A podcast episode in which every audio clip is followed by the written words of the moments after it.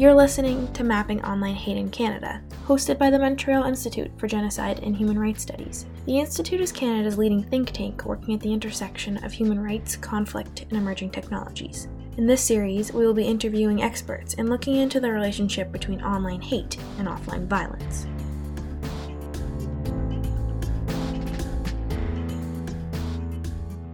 Hello, this is Kyle Matthews from the Montreal Institute for Genocide and Human Rights Studies. Uh, we're here today to have a interesting discussion as part of our podcast for Mapping Online Hate in Canada, which is supported by Heritage Canada. Today, we're joined with Zach Devereaux. Zach works at Nexalogy, which is an AI company that looks at disinformation, online hate, mapping trends online. So, Zach, great to have you with us today. Thank you for having me, Kyle. It's a pleasure to be here. I'm uh happy to work on this project. It's very interesting. So, Zach, maybe just to start off with, there's been a lot of discussion lately about hate online, and incitement to violence, and, and we always tend to think that this is something that happens in, you know, in Syria or in Myanmar. But let's talk a bit about what's going on in Canada. In your experience and, and, and your work, are you seeing a, a significant rise of online hate in the Canadian internet ecosphere? Based on the research that we've done at Nexalogy, you know, we've looked at online hate speech over a fairly long period of time over the last few years. And we did notice when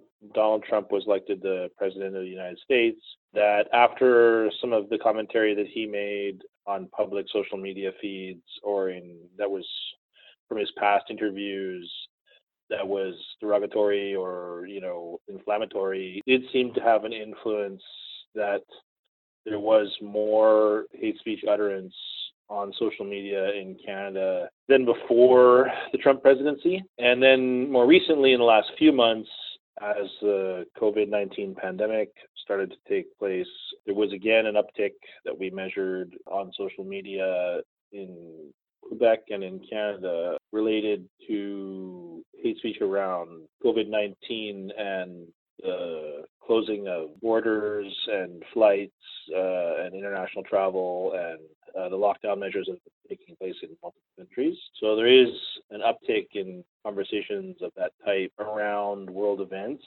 Uh, and I think, you know, like you say, we think of it happening mainly in places like Syria, but there is you know significant activity in in other places in, Western democracies, uh, and some people have argued that this is kind of one of the downsides of social media insofar as that uh, kind of going in hand in hand with hate speech are conspiracy theories and what's sometimes referred to as the crisis of authoritative sources. What that means is that what some people use the term uh, post-truth reality or crisis crisis of authoritative sources, but there's definitely a, a lower and lower cost to distributing information uh, than ever has been the case before. And what this means is that there's more content published and people can consume the content at their own leisure, but there's basically a whole universe of content around whatever subject you're interested in, be it a subject that's more uh, benign, you know, like knitting or golf or wine or something like that, or be it a subject that's more uh, controversial or, or, or, can be malign in some sense. So, for example, uh, white genocide is a concept, or banning Muslims or banning refugees are concepts that have content associated to them on a scale of volume. Since social media has become ubiquitous, that that that was not as in evidence before that. You said something at the start about there's a bit of a rise after Donald Trump was elected president, and and some of his social media posts were about about limiting immigration, particularly you know also some some harsh words about refugees. And I'm wondering in the Canadian context, um, when he came to power, this rhetoric uh, had an impact on people who were already in the U.S. and they started to come to Canada, particularly cross at Roxham Road in Quebec, just south of Montreal. And I'm wondering if if you if you've observed anything online um, about the same kind of narratives about refugees or or Roxham Road in itself, has that been like a lightning rod for the far right in Canada online? Like, did you see any connections to that? Yes, yeah, definitely has been. Um, what you can see is that when the uh, self isolation and confinement orders started to take place, and there was um, increased recognition that social distancing would be necessary in order to fight the pandemic of COVID 19. There was almost simultaneously with this around the second week of March, quite a few uh, right wing voices arguing that Roxham Road was a real problem that should be stopped immediately. And there was, of course, conversation taking place that, that and right wing journalists going to the scene to argue that if the airports are testing people or stopping people or uh, international travel is stopped, then it's it's it's it was seen as egregious and you know a quote unquote joke that refugees could cross the border by foot um, at Roxham Road, and there were calls to shut down Roxham Road completely. That went hand in hand with border closures uh, as directed by the federal government. However, many of the right wing actors that were involved in those calls to shut down Roxham Road inflated COVID 19 with xenophobia. And also, many of those actors have been promoted in the past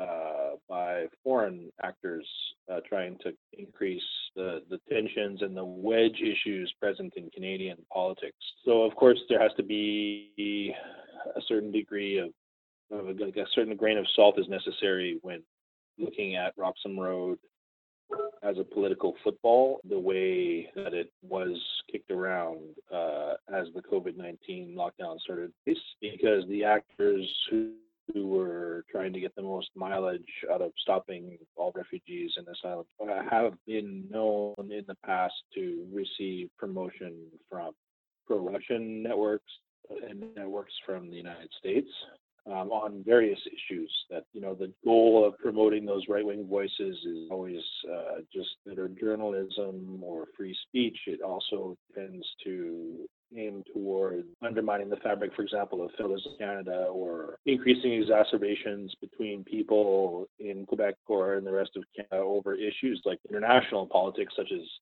the 2018 diplomatic rift between Saudi Arabia and Canada. So, what I find fascinating about this, um, Zach, is that you what you're telling us is that yes, there's online hate in Canada, and some of it's directed towards you know anti-refugee sentiment uh, or sentiment. Um, but there, there's an international component of this where there, there are actors who might be um, either ideological actors that, that, that want to support other voices in Canada on this, or that there might be other foreign actors that see this as a wedge issue and want to polarize society. So it's it's a bit of a mix of, of hate speech, but also of foreign interference that, that's looking to kind of erode some of the, um, I would say, the space to to have policy discussions on, on important issues. Would you agree? Yeah, I would agree with that. And then and then there's of course a component of the discussions being emboldened by like a general climate of fear and concern around things like the COVID 19 pandemic, for example. So there's, uh, you know, terminology that gets used by world leaders like President Trump uh, calling the COVID 19 the Chinese virus uh, does spark a lot of debate. And even if most of the people who talk about the Chinese virus and at the same time are arguing that it's not racist, like, for example, how the Spanish flu is considered not to be racist because the historical term for Spanish flu was derived from the location where the flu was believed to origin, originate, and that this is an argument that was made the same at the same level for the Chinese virus terminology by many people. Uh, the debate is provoked by world leaders using particular terms, and this leads to a war of words between different world leaders and different governments on social media. And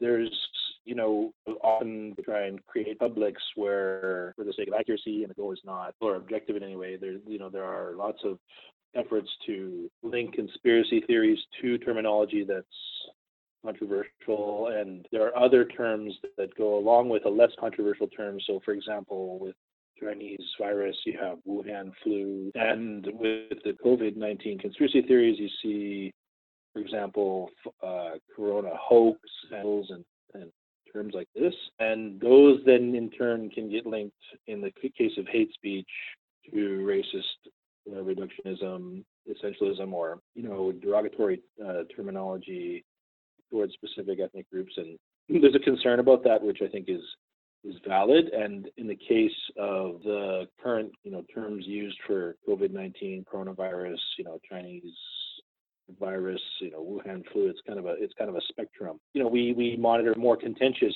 terms as well, you know, like very strongly racist terms in places like Quebec and elsewhere. And, and what I sort of want to just return to emphasizing is that some cultural groups have more ease or more experience in discussing um, certain issues with certain vocabularies. So, for example, in Quebec, uh, in French, you do see, you know, the terms that are around Roxham Road and the the the crossing there uh, overlap into a, a, kind of generally more accepted discussion of foreigners and refugees and asylum seekers uh, which which is in often the French language taking place, um, but which is is as I say often these connections that are that are extreme in some cases, but not the majority. So there's discussion of, for example, uh, you know, bans on refugees or bans on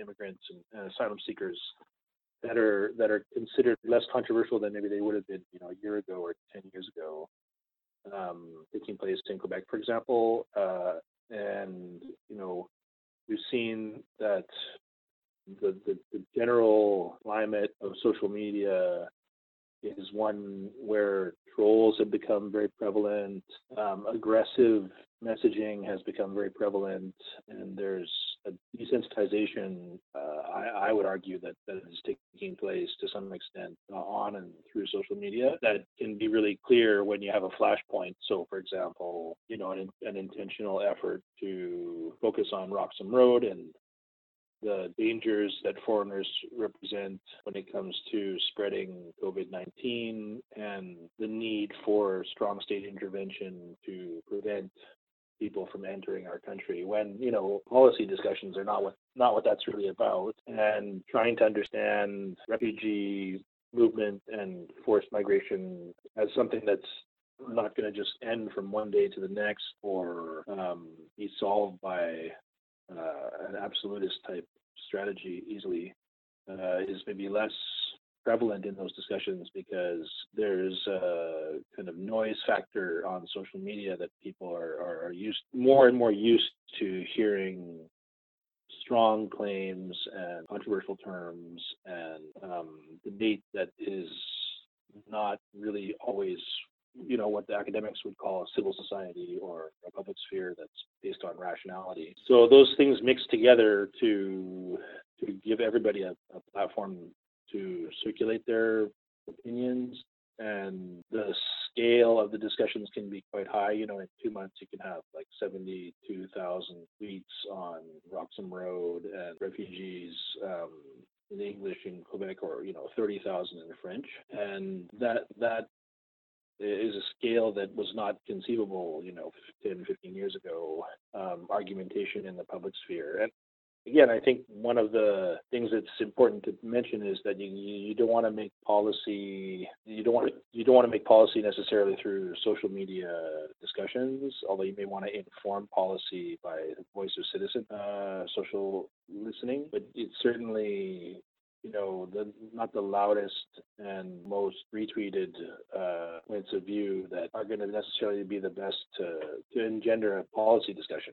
You know, it's it's a much more full, it's a it's a landscape much more full of echo chambers and super spreaders and you know also uh, automated and you know marketing based message uh, creation and spreading that is confusing to a lot of people but it, it it caters to the loudest voices in some cases. So there's there's definitely that part of things you know when you think about twitter being two-thirds retweets uh, of like its entire data volume or if you think of how people often put more weight on a, uh, a person inside their echo chamber or what they call a super friend or a super spreader that they that they trust than they do necessarily on mainstream uh, media journalism, or uh, if you look at the difficulty that people have in determining which type of information is accurate or factual, and how these things play out in diplomacy uh, and public debates, then you know, there's a lot of there's a lot of war of words. There's there's more than one war of words on more than one subject, and there's a reason to try and understand the world through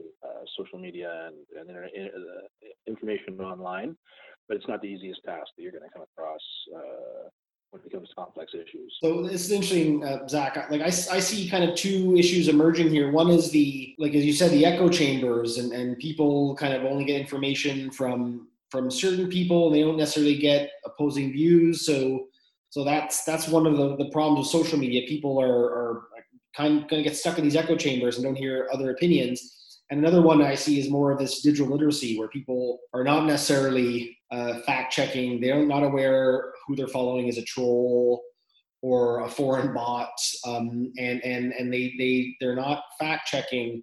So we do have some serious, I guess, challenges for for trying to um, get society to uh, you know not to fall for clickbait uh, postings that were put there with malicious purpose to foment fear or xenophobia. It, it, it's a sounds like we we've got some work ahead of us in trying to figure out what to do. Yeah, I mean, if and if there's things like you know 5G towers being burned in Laval and in the UK uh, because of Corona hoax uh, and 5G kills, uh, conspiracy theories circulating on social, then that's worrisome as well. And you know, there's a concept that's been talked about recently called context collapse, which is from Dana Boyd, who's a pretty well-known internet researcher.